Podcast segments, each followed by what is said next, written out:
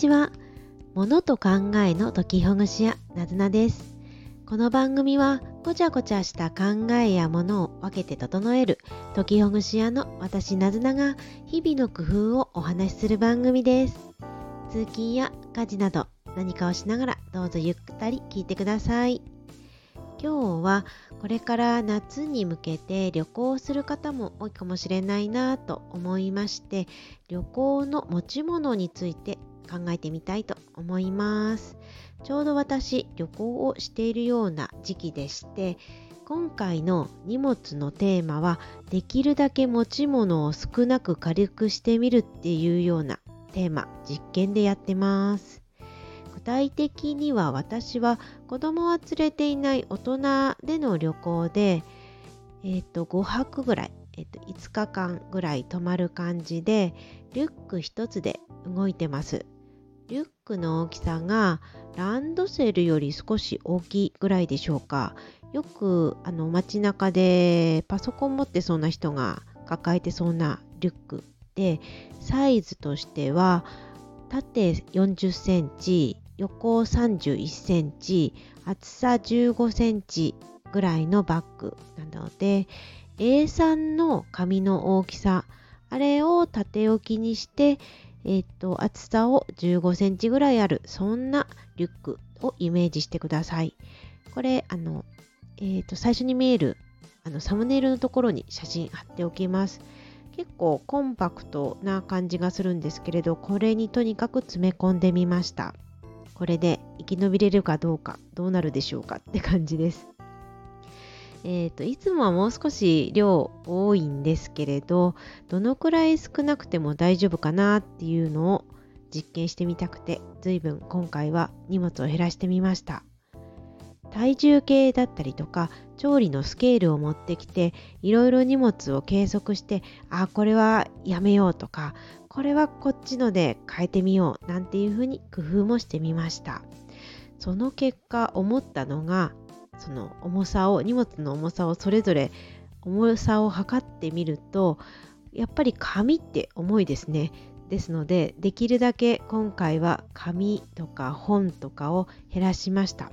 いつもは小説などをいろいろ持っていきたくなってしまうんですけれどきっとホテルとかに漫画置いてあるかもしれないなと思って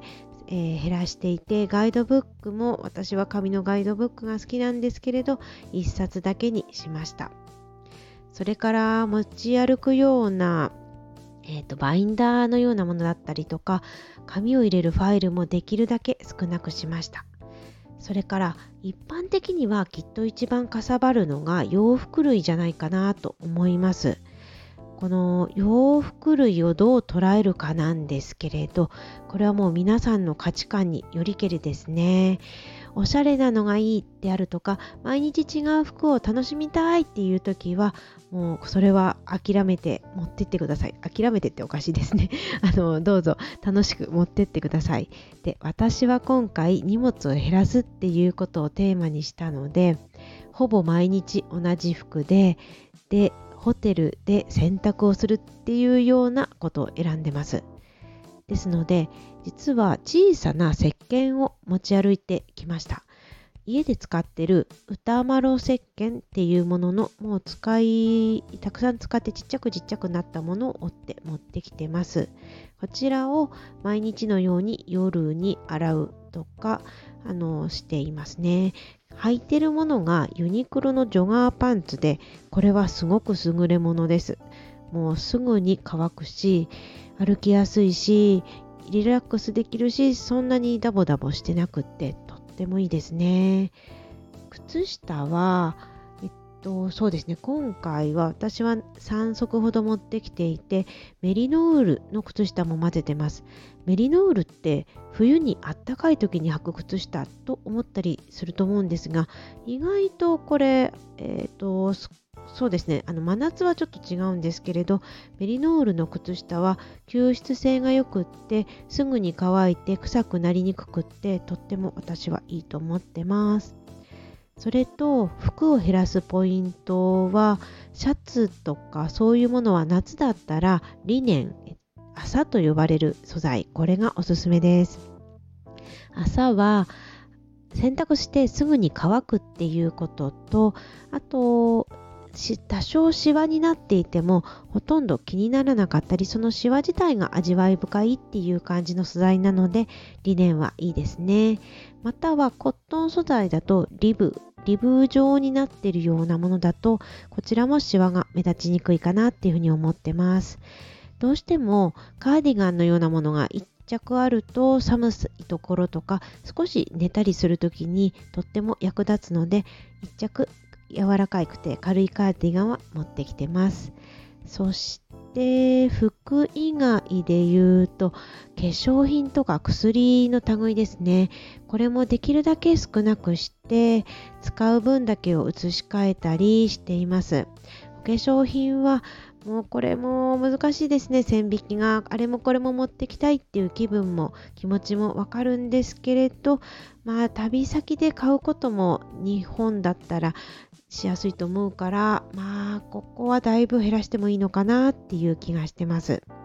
逆にこれを持っていくと結構便利だなって私が毎回思っているのがジップロックのようなちょっとしたビニール袋。であるとか密着できるような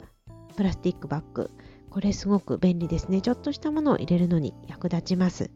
それと輪ゴムとか髪の毛のヘアゴム。これがあると髪の毛を結んだりちょっとうん髪の毛が入ると嫌だなって思えるような食べ物を食べる時にもちゃちゃっと結ぶことができるし食べかけのお菓子とか食べ物をささっとまとめることができてすごく便利だなって思ってます。そうですね。こんな感じでだいぶ減らしていって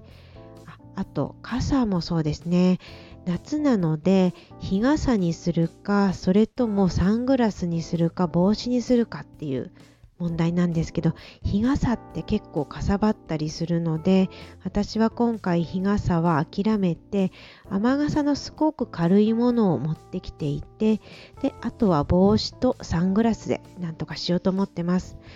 そうそうサングラスもちょっと迷ったんですが私が行く期間は雨も多そうな感じだったので PC グラスにしました。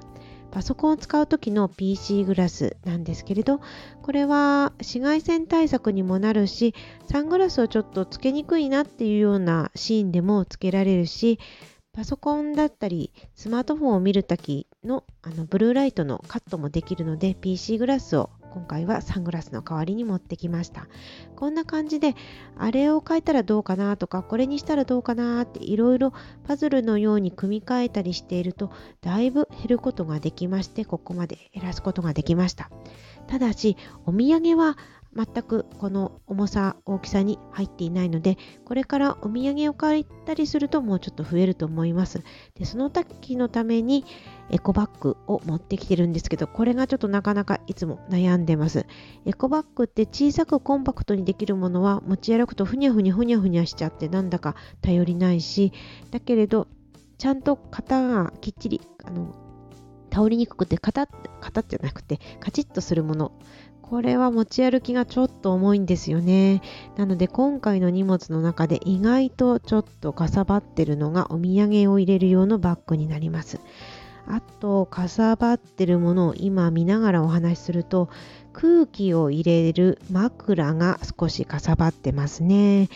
空気を入れて U の字のような形をしていて首の後ろに置くようなタイプの枕なんですけれど長距離の電車移動とかそういう時に結構私はこれ役に立つので持ってきているので意外とこれが重いようなものになりますね。そうですね。こんな感じになります。何か参考になるといいななんていうふうに思います。あとパッキングの方法についてはできるだけ使わないものを奥側とか真ん中側に入れるのはもう鉄則であとは電化製品ちょっと割れちゃ困るなとか壊れちゃ困るなって思うようなもの。例えば私で言うと今回小さなマイクを持ってきているのでマイクとか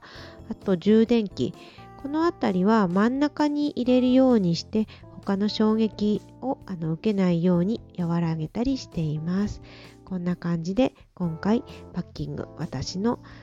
旅の持ち歩き物を持ち歩くものを言ってみました。何かの参考になると嬉しいです。それでは皆さんのぜひぜひ旅の持ち物だったり役に立つものコメントお待ちしてます。なずなでした。またね